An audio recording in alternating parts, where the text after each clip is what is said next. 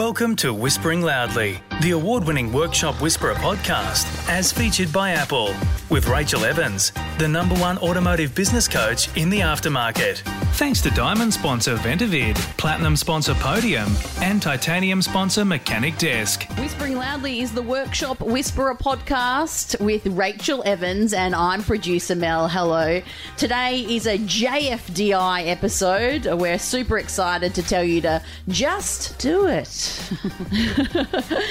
I've been plugging some of the other episodes we've had recently, and I think it's a really good idea to go back and listen to some of them if you haven't for a while. You could listen to a few in a row if you're on a trip somewhere and you finish one and you loved it.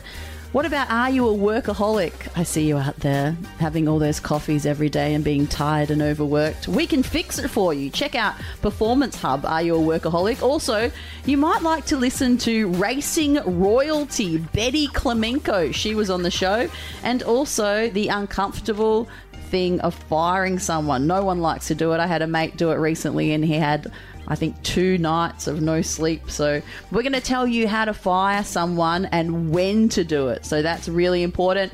Any of those topics, you can go to your search bar in the podcast app that you listen in, or we really encourage you to go to the Workshop Whisperer website because all of the episodes there in our podcast tab are ad free, so you can enjoy them ad free. Coming up next, JFDI with Rachel Evans. JFDI with the Workshop Whisperer, Rachel Evans, a coaching masterclass for the brave. JFDI, hi, it's producer Mel with Rachel Evans today, and we're just going to tell you to do it. This is just something you have to do. It's an episode about ripping off the band aid that won't be enjoyable for that second that you do it, but afterwards you are going to reap the rewards. So today's topic is saying no to customers who just want to talk to a mechanic. This is definitely a thing, and especially in our free Facebook group, Your Profitable Auto Repair Shop. Occasionally, you will see a comment from a shop owner that says it has to be us, the owner, that is there to talk to the customer. The customer wants us, that's why they bring it to you. Therefore, we can't train somebody else to do that. And I'm here to tell you that that is just bollocks. So, we haven't been able to experience the success that we have with our clients by teaching our clients that they are the only one that can do the job. It's just rubbish.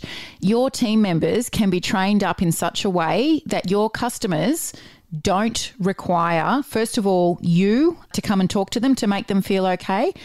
And there are many times when a customer doesn't actually need to speak with the technician that is fixing their vehicle Yeah, or right. has fixed their vehicle. It just needs to be that your uh, service team, your service advisor, or your service manager need to be upskilled in the way that they are speaking with the customer. Yeah, right. Want to find out how the Workshop Whisperer team can put your auto repair shop on the path to business success? Head to www.workshopwhisperer.com slash whispering loudly to claim your free workshop success session with the team. This is the whole importance of having a dedicated service advisor. So, not a receptionist, not an admin person, a service advisor. And we've talked about service advisors until we've been blue in the face here on the podcast. We've done so many episodes on it. And it really proved its most valuable when you can stop the owner or the technicians from being on the tools and having to down tools and coming to speak to a customer if you've provided your service advisor with the right skills in the first place. So the service advisor is the advocate for the customer's car. So they're the go between between the customer and the technician. Now, if it's something super technical and super complicated, then sure, let's get the technician involved if we absolutely have to. But that should be the minority of times rather than being every single time.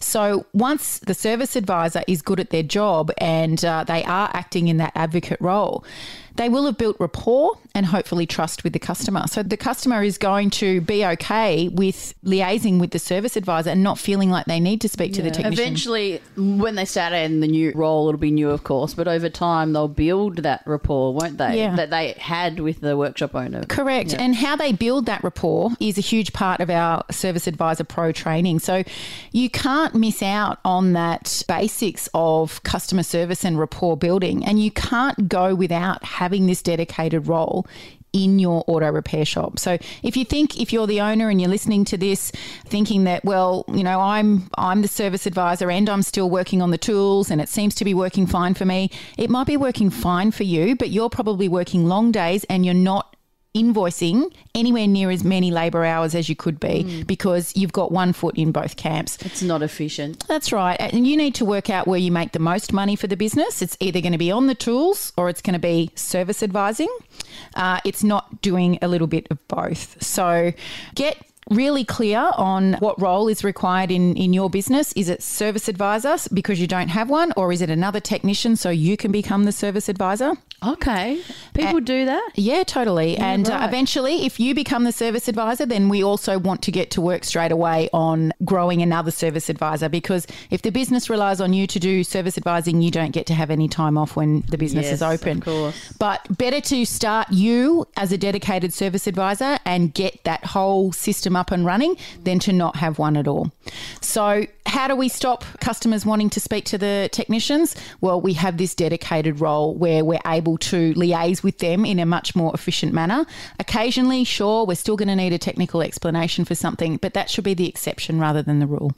Wow. Okay. So JFDI, you've heard it. I was very interested in the fact that some workshop owners move into that role of service technician. We haven't really heard much about it before, but it does make sense that the person you know, running or owning the business, having those personal relationships with clients. Yeah, really and, and it's just, a, as I said, it's a starter thing. It shouldn't be for the long term. The end game. yeah, it's, You're really putting a disclaimer on that, are you? absolutely, definitely. Because we go into business to make profit and then have the lifestyle that we've dreamt of.